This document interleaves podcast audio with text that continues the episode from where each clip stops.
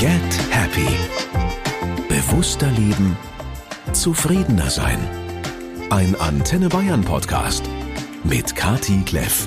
Einen schönen Sommerfreitag wünsche ich euch. Hallo ihr lieben Menschen, schön, dass ihr dabei seid. Ich hoffe, ihr habt ein feines Wochenende vor euch und könnt euch in den nächsten mindestens 48 Stunden ein bisschen entspannen und seid an einem wunderbaren Ort. Auch die heutige Folge im Rahmen der kleinen Sommerpause, die wir vom Team und ich mir auch gönne hier bei Get Happy, geht es heute um Schamanismus.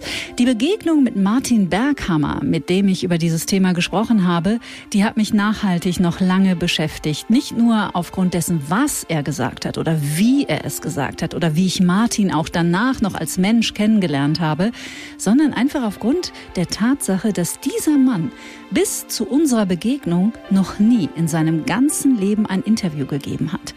Und mit was für einer Souveränität und Lässigkeit und Klarheit er da abgeliefert hat, das finde ich nach wie vor einfach unglaublich erstaunlich und sehr beeindruckend.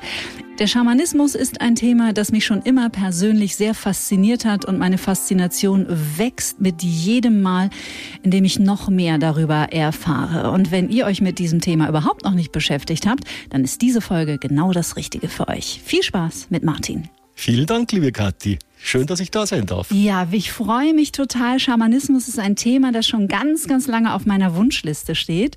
Und ich habe dir schon gerade im Vorgespräch gesagt, ich habe sehr, sehr viele Fragen. Bist du jetzt ein Schamane? Ich persönlich nenne mich schamanisch praktizierend. Mhm. Denn ich bin der Meinung, dass ein Schamane nur eine Person sein kann, die aus einer Kultur kommt, in der Schamanismus noch lebendig ist. Das Amt des Schamanen wird ja oftmals in den nativen Kulturen von Vater zum Sohn oder von Mutter zur Tochter weitervererbt. Mhm. Ja, und so nenne ich mich definitiv schamanisch praktizierend und nicht Schamane. Okay. Ich habe gelesen, äh, übersetzt heißt es jemand, der weiß. Stimmt das? Es gibt mehrere Übersetzungen. Mhm. Wie du es vorhin schon genau richtig gesagt hast. Es kommt letztendlich aus dem sibirischen Raum, mhm. der Begriff, und heißt so viel wie der, der mit Energien arbeitet, der angeheizt ist, der, der verbrennt. Oder es gibt auch eine Übersetzung, die heißt der, der verrückt ist. Aha. Aber verrückt in der Wahrnehmung. Ja, Sibirien war ja das erste, wo ich schon gestaunt habe, weil ich immer intuitiv gedacht habe, Schamanismus oder Schamanen kommen irgendwie von den nordamerikanischen Naturvölkern, also von den Indianern. Aber das stimmt ja gar nicht, die kommen aus Sibirien. Genau so ist es. Erst die, in späterer Zeit die Anthropologen, mhm. die Forschungen über das Tun der Medizinmänner und Medizinfrauen weltweit durchgeführt haben haben den Begriff Schamanismus dann auf alle Wissenden, auf alle Heilenden weltweit übertragen. Mhm, okay, also sprich, es gibt auch heute Indianer, die schamanisch praktizieren. Natürlich, mhm. jeder Medizinmann eines nordamerikanischen Volkes ist nach unserer Definition ein Schamane. Okay, weiß man, wie alt der Schamanismus ist? Schamanismus ist mit Sicherheit so alt wie die Menschheit. Denn letztendlich, wenn du dir überlegst, wie haben die Menschen vor Jahrhunderten, vor Jahrtausenden gelebt? Sie waren vollkommen eingebunden in die Natur. Mhm. Sie hatten keine Heizung. Sie hatten kein elektrisches Licht. Und sie wussten natürlich, dadurch, dass sie ein kleiner Bestandteil dieser großen Natur sind, ist es wichtig, mit allen Kräften, die dort zu finden sind, in einen guten Kontakt zu gehen. Mhm. Und somit denke ich, gibt es Schamanismus, seitdem es Menschen gibt. Mhm. Und dieses mit der Natur in Verbundenheit zu sein, das ist ja tatsächlich was, was wir hier besonders, finde ich, in den westlichen Kulturen komplett verloren haben, oder? Ja, und ich glaube auch, dass ganz viele Probleme daraus resultieren. Mhm. Probleme wie sich fehl am Platz fühlen, vielleicht auch Antriebslosigkeit, ja, sich nicht richtig definieren zu können. Mhm. All diese Dinge kommen sicherlich daher, dass wir die Verbundenheit zu dem großen Ganzen nicht mehr spüren.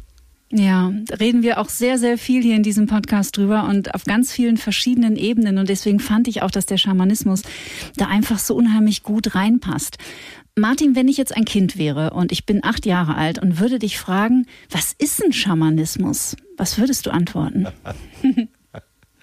Schamanismus ist eine Lebenseinstellung, hat mit Religion absolut gar nichts zu tun. Mhm. Schamanismus ist aus meiner Sicht das Überzeugtsein, dass alles, was existiert, Lebenskraft besitzt und auch Bewusstsein besitzt. Alles ist beseelt. Im Nordamerikanischen gibt es einen schönen Spruch, alles, was einen Schatten wirft, hat eine Seele. Mhm. Und genau diese Überzeugung ist es im Schamanismus, dass alles um uns herum voller Kraft, voller Information, voller Wissen ist und wir mit den richtigen Methoden damit in Kontakt kommen können. Mhm. Also jede Pflanze, jedes Lebewesen, jede Biene, jede Hauskatze. Natürlich, jeder Stein, jeder Berg, mhm. jede Landschaft, jeder See, mhm. alles ist beseelt. Wenn man dann überlegt, was wir Menschen Mutter Erde gerade in den letzten 100 Jahren im Industrialisierungszeitalter und dann Digitalisierungszeitalter angetan haben, das ist ja dann aus schamanischer Sicht ein, ein Oberdebakel. Es ist Natürlich ja sowieso schon schwierig. Eine absolute Respektlosigkeit. Mhm. Und wir sehen ja auch durch die ganzen Naturkatastrophen, die in den letzten Jahren ja deutlich häufiger werden, mhm. dass Mutter Erde sich schüttelt. Mhm. Sie reagiert darauf. Letzten Sommer, als wir diese schlimmen Hochwasserkatastrophen hatten, habe ich mit einem Astrologen gesprochen, mit einem ganz tollen Berliner Astrologen, mit dem Alexander von Schlieffen. Und der hat auch gesagt, Mutter Erde ist einfach stinksauer. Ja, sie wird sicherlich darauf reagieren, auf unser Tun. Mhm. Ich habe auch so kleine Berührungspunkte in den letzten Jahren immer mal wieder mit Schamanismus oder schamanischen Praktiken gehabt, weil ich einfach neugierig bin und überhaupt alles für möglich halte. Und ich glaube, meine erste Berührung waren schamanische Krafttiere. Habe ich auch auf den Arm tätowiert übrigens, diese Eule, die ist mir nämlich erschienen und die achtet gut auf mich. Was haben die Menschen sonst für ein Bild von Schamanismus? Was sagen die, wenn du sagst, ich praktiziere schamanisch? Oftmals ernte ich natürlich Erstaunen, mhm. ganz klar. Und immer bin ich ein klein wenig gezwungen, klar zu machen, dass es weder mit einer Sekte noch mit einer Religion etwas zu tun hat. Das kann ich mir gut vorstellen. In meiner Hörerschaft jetzt nicht. Also ich glaube, ja, die sind alle ja. sehr aufgeschlossen. Aber das kann ich mir vorstellen. Die, die Menschen denken, das ist Hokuspokus. Ja, natürlich. Mhm. Wobei so etwas Ähnliches wie das Krafttier, das ja in Nordamerika bei den nativen Völkern zu finden ist, haben wir im christlichen Glauben auch. Denn letztendlich, das, was wir als Schutzengel bezeichnen, ist ja keine andere Kraft als das, was die Nordamerikaner als Krafttier bezeichnen. Eine Wesenheit, ein Spirit, ein Geist, der uns behütet, der uns bewacht, der uns ein Stück weit führt, um uns sicher durchs Leben zu bringen. Mhm. Also von dem her sehe ich da eine ganz klare Verbindung. Ich könnte genauso gut zum Krafttier mein Schutzgeist sagen, genauso wie mein Schutzengel. Mhm. Wie wir unser Krafttier finden, vielleicht können wir da später mal kurz drüber sprechen, aber jetzt würde mich doch interessieren, mit welchen Anliegen kommen die Menschen zu dir? In den allermeisten Fällen geht es um Kraftlosigkeit. Mhm dass die Menschen spüren, sie sind ausgebrannt, sie sind kraftlos, sie sehen auch, dass sie vielleicht in einer Krise, in einer ungünstigen Situation stecken, aber bekommen die Kraft nicht auf, diese Dinge anzugehen. Und da ist meine Arbeit letztendlich zu versuchen, sie an die Kraft wieder anzubinden, sodass sie ihre Dinge wieder angehen können. Mhm, das heißt, du findest gemeinsam mit ihnen oder du erspürst, warum oder was überhaupt die Kraft raubt? Oder wie muss ich mir das vorstellen?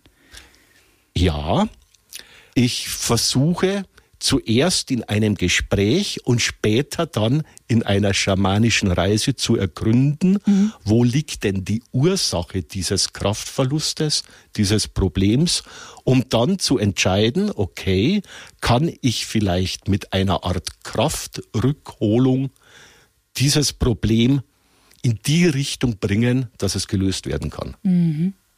Sind die Menschen total unterschiedlich? Ich kann mir vorstellen, das ist ganz individuell, aber beobachtest du, dass das da schon ähm, Parallelen gibt oder immer wieder Krafträuber, sage ich jetzt mal, energetische, die sich, die sich äh, wiederholen? Die allergrößten Krafträuber sind sicherlich die Gedanken, mhm. die uns entweder von anderen Menschen zugesandt werden aber auch die Gedanken, die wir selbst in uns erzeugen. Ein Klassiker ist, ich darf das nicht, ich kann das nicht, ich darf es mir nicht erlauben. Mhm. All das sind aus meiner Sicht ganz klar so etwas wie Programmierungen, die sich in unser Feld setzen und die natürlich immer wieder versuchen, genau das Programm, das hineingedacht wurde, in uns zu verwirklichen. Das würde man dann in der klassischen Psychologie die Glaubenssätze nennen. Richtig. Aber du gehst es eher von energetischer Seite an. Richtig, ganz genau. Zum Beispiel versuche ich durch eine schamanische Reise, die mit einem Trommelklang, mit einer bestimmten Frequenz durchgeführt wird, mit meinem Geist zu der Situation zu reisen, an der der Ursprung ist. Mhm. Und wenn der gefunden ist, stelle ich oft fest, dass in diesen Situationen etwas passiert ist. Wie gesagt, entweder haftet sich so ein Gedankenwesen an oder es gibt auch die andere Seite, dass sich ein sogenannter Seelenanteil abspaltet. Mhm. Und je nachdem, was da gerade auftritt, wird entweder eine schamanische Reinigung durchgeführt, um das, was im Energiefeld hängt und gar nicht dorthin gehört und immer manipuliert und die Freiheit einschränkt, um das wegzubekommen, beziehungsweise bei Seelenanteilsverlust geht die Reise weiter. Wo ist er denn jetzt? Was braucht er, um zurückzukommen? Wie bekommen wir ihn wieder zurück ins System? Wahnsinnig aufregend und unglaublich faszinierend. Und ich mag den Begriff Gedankenwesen. Gefällt mir fast besser als Glaubenssätze, weil das ja wirklich, wie du gerade schon gesagt hast, sich häufig ja auch anfühlt, als würde es nicht zu einem gehören. Ihr sprecht dann tatsächlich auch von Besetzung, ne? dass man besetzt ist? Letztendlich ja. Diese Gedankenwesen, besonders dann, wenn sie entstanden sind in Situationen, in denen der Mensch klein gemacht wurde, mhm. in denen ihm immer wieder Vorwürfe gemacht wurden. Diese Gedankenwesen sind ja letztendlich nichts anderes als das, was zu früherer Zeit eine Verwünschung oder Verfluchung genannt wurde. Also wer jetzt schon hier zweifelt und sich denkt, na, Gedankenwesen, ich weiß ja nicht, ich war total überrascht zu lesen, dass sogar die WHO den Schamanismus offiziell anerkennt als eine äh, durchaus ernstzunehmende äh, zusätzliche Alternative sogar zur Schulmedizin. Also dass es total Würdigung erfährt durch die WHO. Da war ich echt platt. Ja, also in Bezug auf psychosomatische Erkrankungen sagt die WHO, dass schamanische Methoden die gleiche Wirkung haben wie unsere westliche Medizin. Wer hätte das gedacht? Ne? Ausgerechnet die WHO. Also da habe ich wirklich gestaunt. Schamanische Reise hast du gerade drüber gesprochen. Ja. Wie darf ich mir das vorstellen, wenn ich das noch nie erlebt habe? Ist das eine Art Trance? Ist das eine richtige Tiefentrance? Erzähl mal. Ja. Es geht ja im Schamanismus immer darum, mit einem Teil seines Geistes in die Welten zu reisen, die uns körperlich nicht zugänglich sind. Mhm. Da muss ich jetzt kurz erst mal einflechten.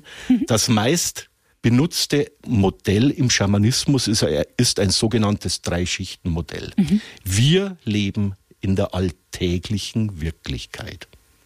Die alltägliche Wirklichkeit ist der Bereich, den wir mit unseren körperlichen Sinnen erfahren und wahrnehmen können. Aber es gibt auch noch eine nicht alltägliche Wirklichkeit. Und in der nicht alltäglichen Wirklichkeit finden sich die Spirits der Pflanzen, der Steine, der Orte und vieles mehr. Mhm. Zusätzlich gibt es den Begriff die untere Welt. Die untere Welt ist ein Bereich, der im Schamanismus als der Bereich definiert ist, in dem Wesenheiten, Spirits zu finden sind, die uns in unserer Lebenskraft unterstützen. Zum Beispiel das Krafttier, das wir vorhin schon angesprochen mhm. hatten, mhm. ist ein klassischer Bewohner der unteren Welt. Und über uns gibt es natürlich auch noch einen Bereich, die sogenannte obere Welt, ein Bereich, in dem Begleiter, Helfer, Spirits zu finden sind, die uns mit Wissen und mit Weisheit mhm. immer wieder versorgen. Und diese Reise in die anderen Welten wird im sogenannten schamanischen Bewusstseinszustand durchgeführt.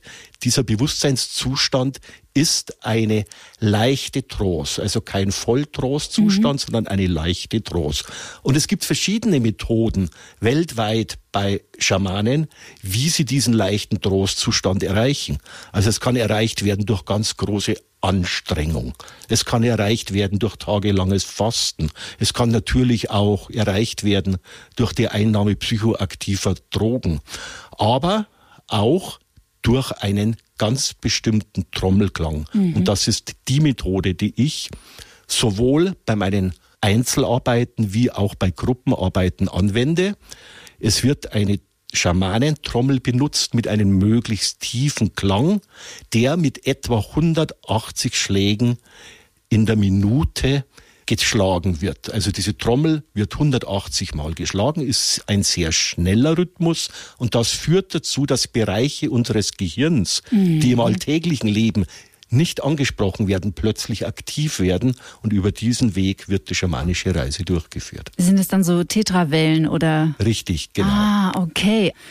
Ist ja hochmodern eigentlich auch. Ne? In der Hirnforschung findet ja diesbezüglich gerade unheimlich viel äh, Forschung statt. Also gerade wie diese Frequenzen uns äh, unbewusst, wir können es ja teilweise gar nicht hören, wo das stattfindet, diese Kilohertz-Frequenzen. Genau, du bist in der schamanischen Reise in einem Zustand, der weder im Wachbewusstsein noch im klaren Traumzustand ist, sondern mhm. irgendwo dazwischen. Okay. Passiert es dir, dass die Menschen zu dir kommen und sagen, ich weiß ehrlich gesagt gar nicht so richtig, was ich hier mache, aber meine Freundin hat das empfohlen oder irgendwie hat es mich hergezogen und ich weiß selber noch nicht so richtig, warum ich da bin? Da lacht er schon. Natürlich passiert mhm. das immer wieder. Mhm. Und da braucht es tatsächlich erstmal ein ausgiebiges Eingangsgespräch, denn ich muss mich in die Lage versetzen zu erspüren, um was geht es denn tatsächlich. Mhm. Also dich wirklich einlassen aufs Gegenüber und einen richtig einschwingen ja richtig, wahrscheinlich, ne? Ganz genau. Also jemand, der jetzt keine ge gehörige Portion Empathie mitbringt, ist wahrscheinlich für schamanische Praktiken eher ungeeignet, kann man das einfach so sagen? Ja, wenn man es auf einen einfachen Nenner mhm. bringt, ja natürlich, Empathie ist sehr, sehr wichtig. Einer meiner Lehrer, der Michael Hahner, der ja eine Koryphäre auf diesem Gebiet war, da er sich 60 Jahre seines Lebens nur damit beschäftigt hat, welche schamanischen Techniken und Praktiken kommen weltweit auf allen Kontinenten auf eine ähnliche Art und Weise vor, mhm. hat immer gesagt, es geht nur mit Mitgefühl und der verletzte Heiler ist der beste Heiler. Also der, der selbst schon Erfahrungen gemacht hat, der selbst schon ja, schwierige Situationen durchschritten hat, wird wahrscheinlich am besten in der Lage sein, sich in sein Gegenüber gut einzufühlen. Sehr interessant, habe ich heute Morgen erst wieder. Ich liebe auch Eckart Tolle und ich höre mir immer wieder zu meiner eigenen Beruhigung, habe ich mir ein Hörbuch von ihm an. Und er hat genau dasselbe gesagt, äh, dass häufig diejenigen, die schwere Verletzungen geheilt haben in ihrer Biografie, diejenigen sind, die unheimlich auf einer ganz anderen Ebene auch Wissen vermitteln können und auch Menschen ganz anders erreichen, weil man einfach weiß, wie das Gegenüber sich vielleicht fühlt, auch wenn die Geschichte und der Inhalt ein anderer ist. Genau, mhm. kann ich nur eins zu eins bestätigen. Ja. Mhm.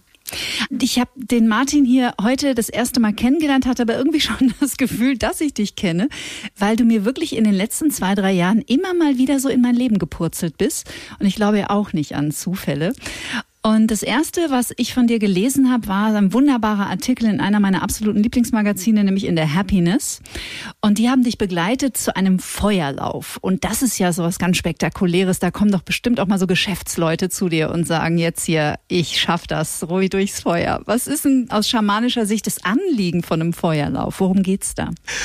Zum einen muss ich erst mal sagen, ich mache einen schamanischen Feuerlauf und das ist kein Chaka-Chaka-Feuerlauf. Mhm. Also wir werden uns nicht einprogrammieren, wir laufen über eine kühle, nasse Wiese oder über kühles Moos. Nein, wir sind uns bewusst, ah. dass wir über glühende Glut gehen, die in einem frischen Zustand sicherlich etwa 700 Grad Celsius mhm. heiß sein wird. Und ein Feuerlauf ist für mich definitiv ein Ritual. Also es hat nichts zu tun mit einer reinen Mentalübung. Es ist ein Ritual. Ein Ritual, das uns helfen kann, unsere Grenzen ganz weit zu verschieben. Denn da sind wir wieder genau an dem gleichen Punkt wie vorhin. Was hält uns denn immer wieder davon ab, wirklich große Dinge in Angriff zu nehmen? Es ist immer unser Verstand. Mhm. Immer der Verstand, der sagt, das kannst du nicht, das schaffst du nicht. Denn unser Verstand beginnt ja schon mit unserer Geburt Erfahrungsketten zu bilden. Und etwa im Alter von fünf bis sechs Jahren sind bereits aus diesen Erfahrungsketten 90 Prozent unserer Überzeugungen und unserer Glaubenssätze entstanden. Mhm. Das heißt, ganz viele Ängste, die wir haben, wenn wir etwas Neues angehen, sind rein kindliche Ängste, haben mit einem Erwachsenen relativ wenig zu tun. Und Feuerlauf, ja, weist den Verstand einmal in die Schranken. Denn natürlich ist es so, bei jedem, der neu zum Feuerlaufen kommt, wenn du zum ersten Mal vor einem rotglühenden Teppich stehst, wird der Verstand schreien, um Gottes Willen tu's nicht, du wirst dir fürchterlich die Füße verbrennen. Und meine Aufgabe an dem Tag ist, in dir dieses kleine Quäntchen Mut zu erzeugen, dass du trotz des Verstandes, der da schreit, drüber gehst. Und das ist eine Erfahrung, die kannst du eins zu eins für neue Aufgaben übertragen.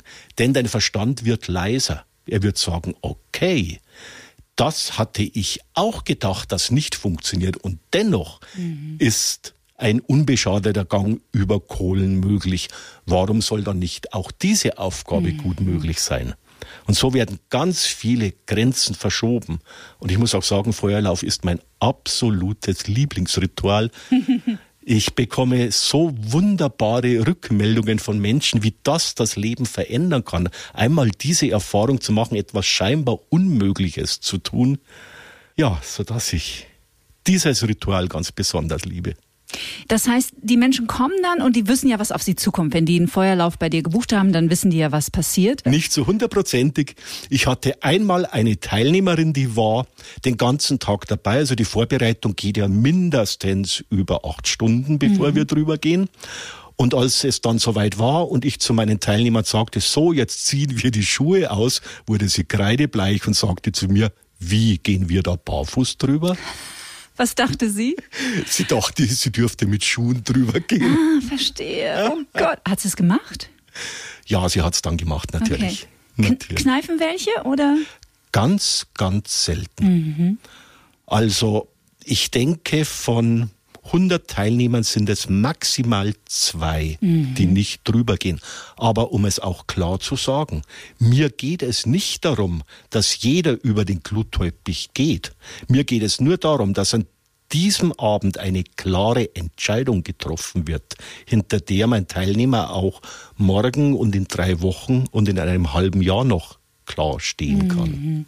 Entscheidung, das ist letztendlich das Thema an diesem Abend. Ich entscheide und nicht mein Gehirn. Richtig, mhm. genau. Letztendlich dieses Bauchgefühl sollte entscheiden, was passiert. Das ist gerade in so einem Nebensatz gesagt, dass die Vorbereitung acht Stunden dauert. Deswegen bitte an dieser Stelle hier auch der wichtige Hinweis, das ist nichts, was ihr jetzt bitte nach dem Podcast mal eben zu Hause ausprobiert, indem ihr in eurem Garten die Grillkohle verteilt und dann drüber lauft. Wie bereitet man die Menschen denn acht Stunden darauf vor? Mit Meditation oder mit Einschwingen? Nein, wir sprechen ganz, ganz viel darüber, wie wir als Schöpfer unsere Welt mit unseren Gedanken kreieren und schaffen. Mhm. Letztendlich geht es den ganzen Tag darum, zu verstehen, dass wir in Wahrheit unsere, unsere Welt genau so schaffen durch unsere Gedanken, wie sie jetzt für uns dasteht. Mhm. Und für mich geht es darum, in dieser langen Vorbereitung diese Grundeinstellung meiner Teilnehmer zu verändern. Weg von diesen dauernden Sorgen, weg von diesen dauernden Zweifel hin zu einer positiven Erwartung. Mhm. Und wenn Sie in der positiven Erwartung sind, dann werden Sie natürlich auch vor dem ersten Schritt auf dem Glutteppich in der positiven Erwartung sein, dass sie über den Gang übers Feuer sehr viel an Belastung im Feuer lassen können und sehr viel Kraft für das weitere Leben erhalten. Mhm. Ich muss jetzt gerade intuitiv an das Eisbaden von Wim Hof denken. Es ist ja im Grunde genommen ein bisschen ähnlich, nur ganz anders. Also es ist genau das andere Extrem.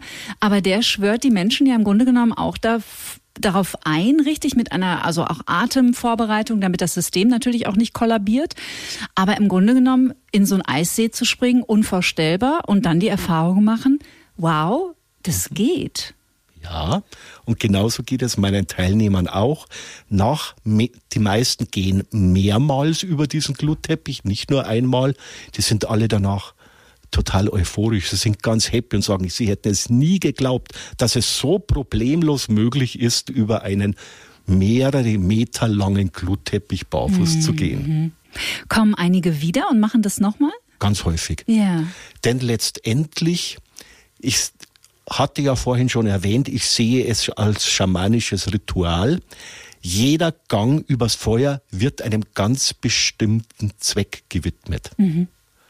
Das heißt, mein Teilnehmer ist vielleicht da, weil er bemerkt hat, er hat eine ganz bestimmte Angst in einer ganz bestimmten Situation. Mhm. Und dieser Feuerlauf wird genau für diese eine Angst durchgeführt, dass diese Angst transformiert werden kann und durch Lebenskraft mhm. wieder aufgefüllt wird. Mhm. Und im Leben gibt es ja immer wieder neue Herausforderungen, so dass es tatsächlich Sinn macht, auch immer wieder mal einen Feuerlauf zu machen. Leuchtet total ein. Und ich freue mich auch immer über die Wiederholer. Mhm. Denn die machen das Ganze natürlich spannend, denn in jedem Feuerlauf bemerke ich, wird der Zweck dieses Feuerlaufes noch tiefer. Und das ist sehr, sehr spannend zu beobachten. Mhm. Wie alt sind die Teilnehmer im Schnitt? Oder wer ist der Älteste gewesen oder wer der Jüngste? Also die jüngste Teilnehmerin, ich sage jetzt auch den Namen, das war die Lilly, mhm. die Tochter einer guten Freundin, die war fünf Jahre alt. Oh wow. Und Kinder tun sich ja ganz leicht. Ja, da ist der Verstand noch nicht so genau, an der genau, Macht. Mhm. Denn die Lilly hat die ersten drei Erwachsenen über die Glut gehen sehen und für sie war es natürlich klar, funktioniert, gibt kein Problem. Und genauso war es dann auch. Und meine älteste Teilnehmerin war eine 78-jährige Dame. Schön. Das heißt, jeder, der in der Lage ist, ganz normal zu gehen, kann natürlich an einem, einem Feuerlauf teilnehmen. Mhm. Machst du selber noch welche, wenn du vor einer Herausforderung stehst? Ich bin ein absoluter Feuerlauf-Junkie. Ja. Ich habe jetzt die Füße von Martin noch nicht gesehen, aber er hat sich ganz normal bewegt. Sieht man irgendwas an den Fußsohlen? Also geht, oder ist es wirklich total brandblasenfrei? Es kann passieren, mhm. dass sich ein oder zwei ganz kleine Brandblasen bilden. Und ich persönlich bin der Meinung, das ist ganz, ganz wichtig. Mhm. Denn viele Teilnehmer brauchen so ein kleines Mal. In Feuerläuferkreisen wird es Feuerkuss genannt um am nächsten Tag auch zu glauben, was sie getan was sie Getan Dass haben. sie draufschauen und sagen, ja tatsächlich, ich habe es gemacht, das vielleicht auch noch ihren Freunden zeigen, mhm. ihrem Partner zeigen, um wirklich zu zeigen, ja, ich habe mich getraut, ich bin so mutig und ich gehe über das Feuer. Was soll mich jetzt noch stoppen? Irre. Und ist es nicht verrückt, was das Gehirn dann nämlich versucht am nächsten Tag? Also wenn es den Beweis nicht gäbe, dann grätscht der wieder der Verstand dazwischen und würde wahrscheinlich sagen, na, das hast du nur geträumt, unmöglich, du bist auf keinen Fall übers Feuer gelaufen. Genau, oder der Verstand sagt, ach, das war ja gar nicht so heiß. Ja, genau. Da konnte ja eh nichts passieren. Was sind denn noch so die Rituale, die du machst mit den Menschen? Ja, ich mache auch sehr gerne Schwitzhüttenzeremonien. Mhm. Die Schwitzhütte ist ja auch ein uraltes Ritual, das man erstmal dem nordamerikanischen Schamanismus zuordnen würde. Aber es ist bekannt, dass sowohl die Skythen wie auch die keltischen Völker alle kannten Schwitzhütten oder Schwitzhäuser. Und in diesem Ritual geht es darum, einmal, ich sage immer, in die Ursuppe zurückzukehren, aus dem alles entstanden ist. Mhm. Also so eine Hütte ist ein sehr kleines, dicht abgedecktes Häuschen, das aus Weiden oder Haselnusszweigen gebaut wird und dann mit Decken abgedeckt wird, dass es dicht ist. Und dort hinein kommen glühende Steine, die vorher über viele Stunden im Feuer erhitzt wurden. Mhm. Und die werden dann mit Wasser übergossen, sodass ein sehr dampfiges und sehr warmes Klima entsteht. Vielleicht ähnlich wie im Bauch der Mutter, mhm. als wir noch nicht geboren waren. Und in der Hütte hast du ja alle Kräfte. Durch die glühenden Steine hast du das Feuer. Durch den Boden, auf den du sitzt, hast du das Element Erde. Durch das Begießen der Steine mit Wasser, der Dampf, hast du das Element Luft. Und das Wasser selbst, ja, mhm. zum Begießen ist natürlich auch als Element dort drin vorhanden. Und das Ziel einer Schwitzhütte ist ja, den sogenannten kleinen Tod zu sterben. Mhm. So dieser Zustand, in dem einmal das Ego ganz still ist mhm. und nichts mehr sagt. Wo du letztendlich im positiven Sinn in der Gleichgültigkeit bist. Alles hat gleiche Gültigkeit. Mhm. Denn das ist der Zustand, in dem du am besten ich sage immer, einen Reset deiner Gedanken durchführen kannst. Da muss ja eine unglaubliche Klarheit entstehen. Ja, da entsteht eine sehr große Klarheit, denn so eine Schwitzhütte ist durchaus anstrengend. Mhm. Ja. Wie lange sitzt man da drin? Meine kürzeste Schwitzhütte waren zweieinhalb Stunden, die längste waren etwas mehr als fünf Stunden. Wow. Also man sitzt das unter Umständen sehr lange, wobei das nichts mit mir als Ritualleiter zu tun hat, sondern es ist ausschließlich abhängig von den Problemen, die in der Hütte dann von den Teilnehmern angesprochen werden. Mhm. Und die dann auch in der Hütte bleiben und mit dem Wasserdampf aufsteigen? Selbstverständlich bleibt alles in der Hütte, was mhm. in der mhm. Hütte gesprochen wird. Mhm. Ganz klar, es geht um Transformation, es geht um Auflösung vieler blockierender Gedanken und Muster, die wir mit uns herumtragen. Und das Ziel ist dann danach neu geboren zu werden. Mhm. Also du kriegst dann wieder aus der Hütte heraus, die ja auch symbolisch den Schoß von Mutter Erde repräsentiert und bist neu geboren, um deine Dinge jetzt neu anzugehen. Ich sehe gerade meinen Partner vor meinem geistigen Auge, wenn der gerade zuhört. Ich bin sehr sicher, der hört diese Folge an. Ich glaube, da wäre der sofort mit dabei. So intuitiv würde ich sagen, da zieht es eher Männer rein in die Schwitzhütte. Nein. Nein. Nein. Guck mal. In den meisten Fällen ist tatsächlich mehr oder minder eine Ausgeglichenheit gegeben. Also ich persönlich, ich arbeite nur mit relativ kleinen Schwitzhütten. Ich halte es so, dass ich nicht mehr als zehn Teilnehmer mhm. in der Hütte habe. Mhm. Und meistens ist etwa die Hälfte männlich, die andere Hälfte weiblich, was ich auch sehr angenehm empfinde. Ich habe natürlich auch schon reine Männerschwitzhütten durchgeführt. Ich habe natürlich auch schon für reine Frauengruppen Schwitzhütten durchgeführt. Mhm. Aber ich finde, beste Energie hast du, wenn beides in der Hütte zu finden ist. Oh, da war jetzt ganz viel Symbolcharakter in diesem Satz, weil das ist auch was, was wir hier oft besprechen, wie wichtig es wäre, dass wir als Menschen wieder in eine Balance finden, nachdem wir jetzt extrem männlich dominiert waren, die letzten Jahrhunderte, wenn nicht Jahrtausende dass dieser Planet und auch diese, diese Spezies Mensch unbedingt wieder eine weibliche Energie braucht, damit wir wieder in ein Gleichgewicht kommen als Menschen, weil wir sind eben nicht nur das eine oder das andere. Ich gebe dir absolut recht. Dieses verkopfte männlich Schaffende, das jetzt ja dominiert, mhm. hat uns ja nicht wirklich weitergebracht. In einigen Bereichen schon, in anderen gar nicht. Richtig, ja, genau. Eher zurückgeworfen, genau. würde ich sagen. Ja. Und ich denke, ein gefühlsmäßiges Handeln, ein intuitives Handeln, ja, dieses Handeln aus dem Bauchgefühl heraus ist oftmals die bessere Lösung mhm. als dieses strenge nach Verstand vorgehen. Beobachtest du aktuell da Veränderungen? Das ist für mich sehr, sehr schwierig zu sagen, mhm. denn in dem Kreis, in dem ich mich bewege, sind schon sehr viele Menschen, die sich auch trauen, ihre mhm. Gefühle zu zeigen, ja, die auch sich trauen, intuitiv zu entscheiden und nicht alles vorher verstandesgemäß sezieren zu müssen. Mhm. So ist das für mich sehr schwierig, da eine klare Antwort zu finden. Ja. Das verstehe ich total. Das, man lebt ja auch immer dann doch in seiner eigenen Blase und fühlt sich da ja auch wohl. Das ist ja total legitim. Also es geht mir ähnlich. In meinem Umfeld teilweise, wenn ich so mitbekomme, mit was Menschen in anderen Blasen sich beschäftigen, dann stehe ich da oft ratlos daneben und sage, echt, bei mir ist es ganz anders. die Welt ist ja auch immer so, wie wir sie betrachten, ne? muss man ja auch sagen. Im Schamanismus geht man davon aus, du als Individuum bist der Mittelpunkt deines Universums. Mhm. Das heißt, du richtest dir die Welt so ein, wie du es für richtig erachtest. Und das ist ja auch etwas, was mir sehr oft auffällt in meinen Einzelarbeiten. Es gibt wahnsinnig viele Menschen, die versuchen, sich ihr Leben so einzurichten, dass sie sagen, ich sorge für alle, die um mich außen herum sind. Und wenn es denen gut geht, dann wird es auch mir gut gehen.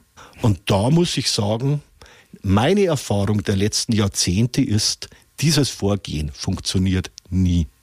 Denn dabei wird immer einer vergessen. Mhm. Und das bin ich selbst. Ja. Ja. Also in der schamanischen Arbeit geht es ganz stark auch darum zu erkennen, ich bin das Wichtigste, was ich habe. Und meine Pflicht ist, dafür zu sorgen, dass ich mich gut fühle. Und wenn ich mich gut fühle, werden alle um mich herum sich so einpendeln, dass alles gut passt. Mhm. Und ist es nicht verrückt, dass das jetzt über Jahrtausende als Egoismus ausgelegt wurde und wir irgendwie das im Kern total fehlinterpretiert haben? Obwohl ja eigentlich auch, also ich bin nicht besonders bibelfest, aber liebe deinen Nächsten wie dich selbst, könnte ja auch so zu verstehen sein, wie es gemeint ist. Ja, natürlich. Ja. Und ich sage dir, ein gesunder Egoismus, der natürlich dort endet, an dem Punkt, an dem du andere Menschen absichtlich verletzen ja, würdest. Klar. Ein gesunder Egoismus den würde ich als Selbstliebe bezeichnen. Mm, ja. Wie bist denn du zum Schamanismus gekommen eigentlich, wenn ich fragen darf? Letztendlich habe ich schon immer bereits als Kind Wahrnehmungen gehabt, bei denen ich bemerkt habe, dass andere es vielleicht nicht wahrnehmen. Mhm. Also es hat schon relativ früh begonnen. Aber wie es häufig ist, habe ich irgendwann aufgehört, über meine Wahrnehmungen zu erzählen, weil es immer hieß, mal hast du eine blühende Fantasie. Ja, du spinnst doch ein wenig. Mhm. Genau. Und viele Jahre später, mit Anfang 20 etwa, was mittlerweile auch schon fast 40 Jahre mhm. her ist, habe ich begonnen, mich sehr intensiv mit dem Phänomen Wünschelroutengehen auseinanderzusetzen. Mhm. Und ich habe da sehr viele Lehrgänge gemacht und habe das Ganze für mich genutzt, um alte Kultplätze, die ja überall noch in den Wäldern zu finden sind, mit der Wünschelroute, ja, auszukundschaften. Und ich ging an einer Römerstraße entlang, bemerkte, dass eine Energie auf mich zurollt, meine Wünschelroute hat sich immer gedreht und plötzlich beginnt die Wünschelroute die Drehrichtung zu ändern und genau gegenteilig zu drehen. Mhm. Und ich frage nur gedanklich, in welchem Rhythmus änderst du dich? Und eine Donnerstimme in meinen Kopf erhallt und sagt, ich lebe nicht in der Zeit. Mhm. Und da stand ich da als junger Mann und habe mir gedacht, okay, entweder wirst du jetzt komplett gaga, mhm. dann musst du zum Arzt, oder es gibt noch etwas, das außerhalb unserer normalen Wahrnehmung liegt. Das hat dazu geführt, dass ich als junger Mann für verschiedene Geistheiler Seminare organisiert hatte, was den Nebeneffekt hatte, ich konnte alle Seminare besuchen. Mhm.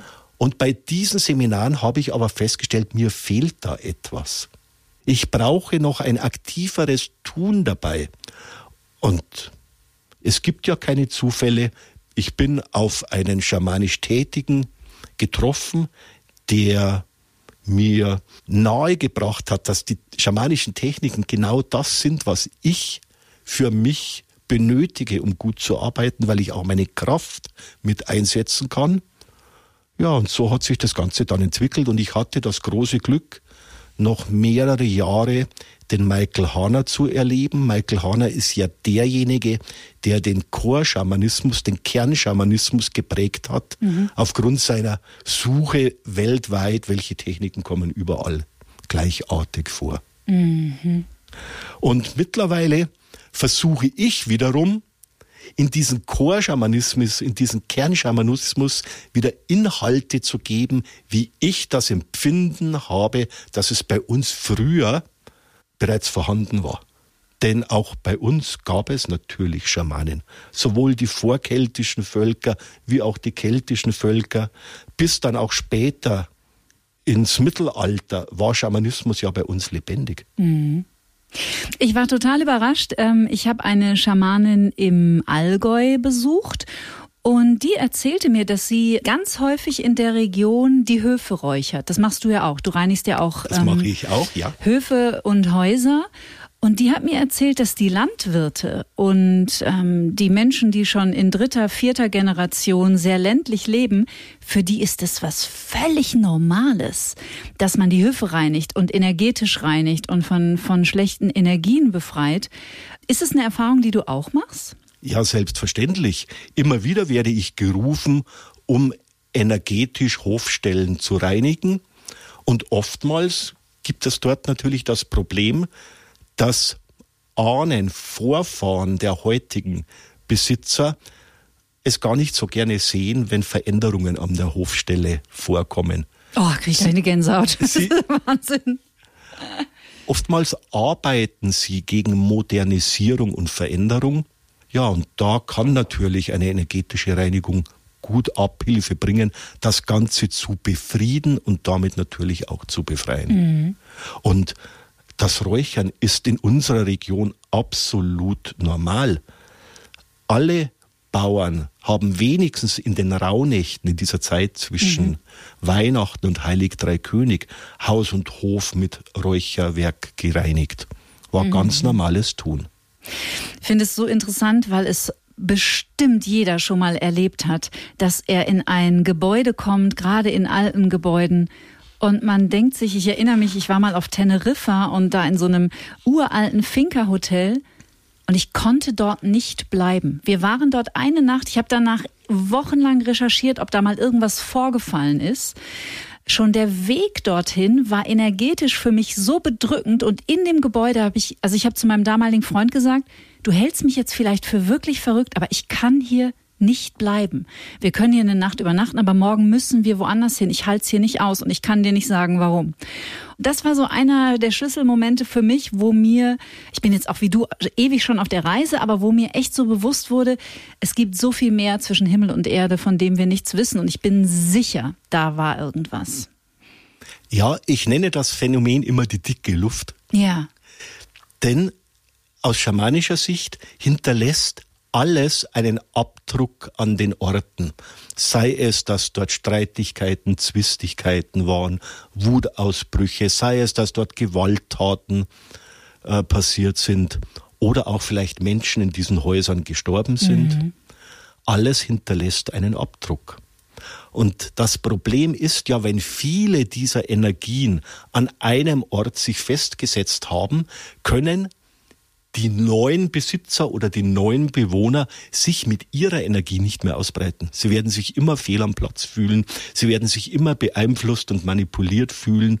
Sie werden dort kein normales Leben führen können. Mhm, weil das einfach irgendwie noch besetzt ist. Ganz genau. Der mhm. Platz ist besetzt durch mhm. andere Energien. Und sprichst du dann von Energien oder sprichst du tatsächlich auch von Geistern? Ich spreche auch von Geistern. Mhm. Ja. Aus schamanischer Sicht wenn ein Mensch stirbt, wird der Geist des Menschen erst einmal weiter existent sein. Mhm. Und mit Geist meine ich diesen Zustand, wie ein Mensch, wie wir ihn kennen, nur ohne Körper. Ein Geist hat aus meiner Sicht noch sein volles Ego. Mhm. Und erst dann, wenn sich das Ego vom Geist löst, dann entsteht das, was wir in unserer Kultur die Seele nennen, die dann seinen guten Platz einnehmen kann.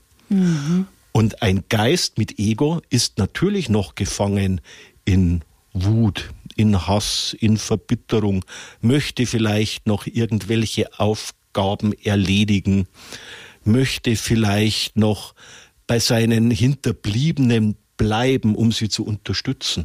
Und all das sammelt sich dann natürlich in den Wohnungen, in den Häusern und wird ständig versuchen, in das Reich der Lebenden einzugreifen. Also mhm. Michael Hanna hat auch immer klar gesagt, es gibt für jeden einen guten Platz, für die Verstorbenen wie auch für die Lebenden. Mhm. Aber beide Orte sind unterschiedlich. Jetzt erzähle ich hier doch eine private Geschichte. Ich habe mir schon im Vorfeld Gedanken gemacht, ob ich sie erzählen soll, aber mich würde wahnsinnig interessieren, was du darüber denkst. Ich hatte im, äh, jetzt im Winter über eine Woche zwei Besucher in meiner Wohnung. Und ich glaube, dass es zwei Mädchen waren. Das war total verrückt, weil ich bin eines Nachts aufgewacht und man könnte jetzt behaupten, ich hätte geträumt, aber es hat sich überhaupt nicht angefühlt wie ein Traum. Und ich habe über mir im Bett in so schwarz-weiß durchsichtig zwei Mädchen, 13, 14 Jahre alt gesehen, die über mir waren und kichern. Und die eine sagt zur anderen, pst, sie wacht auf. Und in dem Moment werde ich wach. Und ich denk so, was war das denn? Also es war einfach, ich hatte das noch nie erlebt. Und dann passierte es über eine Woche, dass immer irgendwie was Neues dazu kam. Ich bin dann zweimal nachts wach geworden, weil ich sehr sicher bin, dass mich etwas an den Zeh getippt hat. Dann hatte ich sogenannte, ich habe dann recherchiert wie verrückt, sogenannte Cold Spots in der Wohnung. Das heißt, ich saß an meinem Computer, plötzlich fängt das Handy an zu spinnen, der Laptop geht nicht mehr, Apps schließen sich und neben mir taucht ein Eis, also ich war in einer völlig überheizten Wohnung und neben mir wird es eiskalt. Ich habe dann an die Uni Freiburg, da gibt's einen Lehrstuhl für Parapsychologie, habe ich ein, äh, eine E-Mail geschrieben und ich rief eine Freundin an und die hat auch eine schamanische Ausbildung. Und ich wusste, wenn mir jetzt irgendjemand zuhört und mir keine Lösung anbietet, dann ist es sie. Und so war es auch, weil die war total ruhig. Und dann hat sie gesagt, also erstmal, du bist nicht verrückt. Natürlich gibt es sowas. Hat übrigens die Uni Freiburg auch gesagt, der Lehrstuhl für, äh, für Parapsychologie und sprach dann von sogenannten erdgebundenen Seelen die sich manchmal an empathische Menschen wenden, weil die ihren Weg nicht nach Hause finden. Und dann hat die mir ein Ritual gegeben und hat gesagt, ich äh, schreibe dir jetzt einen Text und den sagst du dreimal auf. Mach einfach intuitiv, wonach dir der Sinn steht, kannst eine Kerze anzünden und dann schickst du die nach Hause. In dem Moment, wo ich anfing, mit dieser Energie oder dieser Kraft in meiner Wohnung Kontakt aufzunehmen, hatte ich eine, es war eine Energie, ich hatte eine Gänsehaut, mir standen die Haare zu Berge von oben bis unten. Und dann habe ich das gemacht und danach ist es nie mehr passiert. Und das Erstaunlichste war, ich hatte in keiner Sekunde Angst. Der Martin nickt die ganze Zeit, das könnt ihr nicht sehen, aber ich nehme an, das ist eine Geschichte, die hörst du nicht zum ersten Mal in der Form. Natürlich höre ich die in ähnlicher Form sehr häufig ja. und habe sie auch selbst schon sehr, sehr häufig erlebt.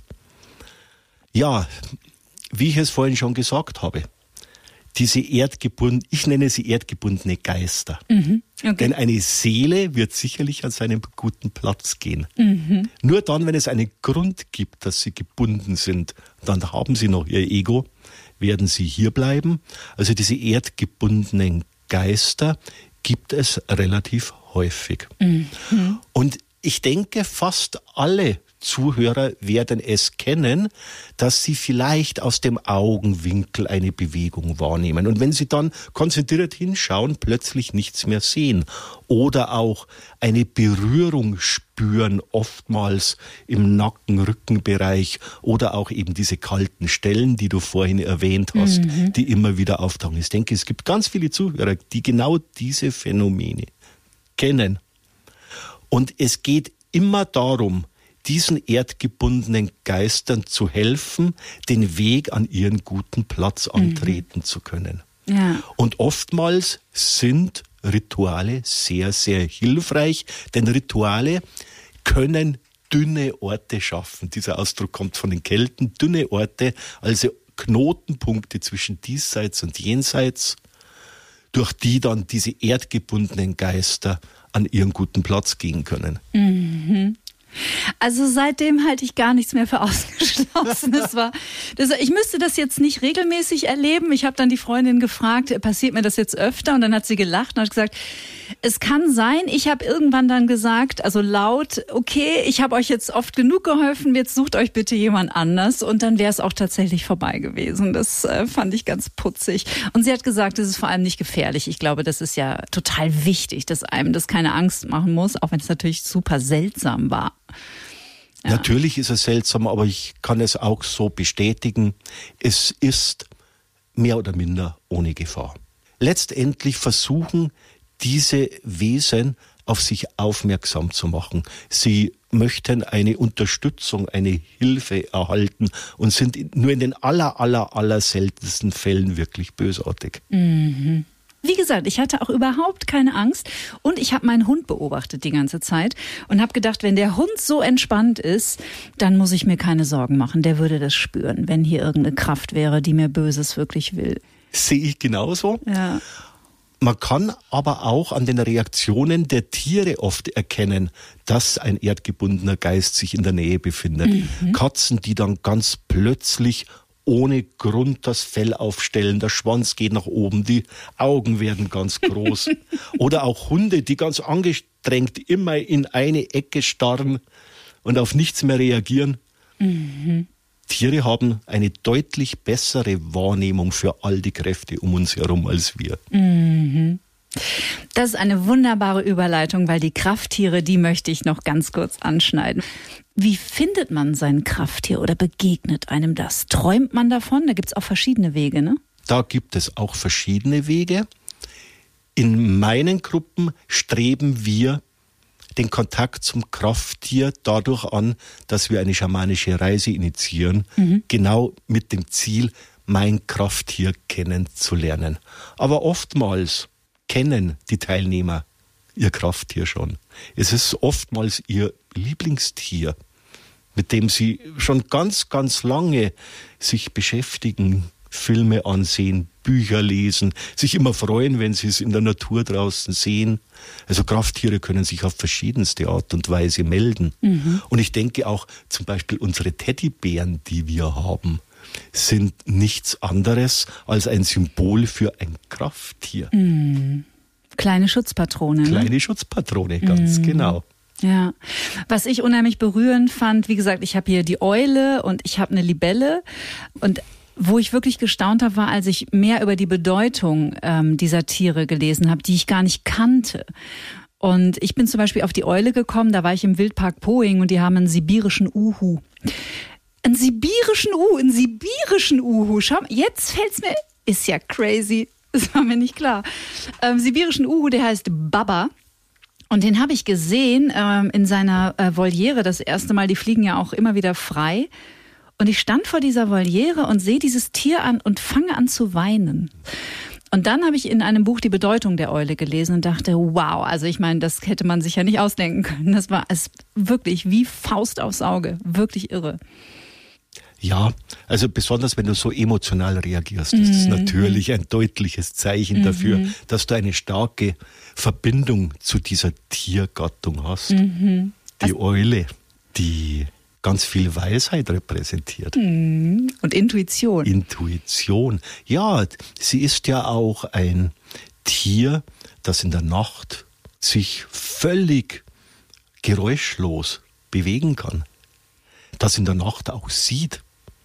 Im keltischen Schamanismus ist die Eule auch so ein Tier, das zwischen den beiden Reichen steht.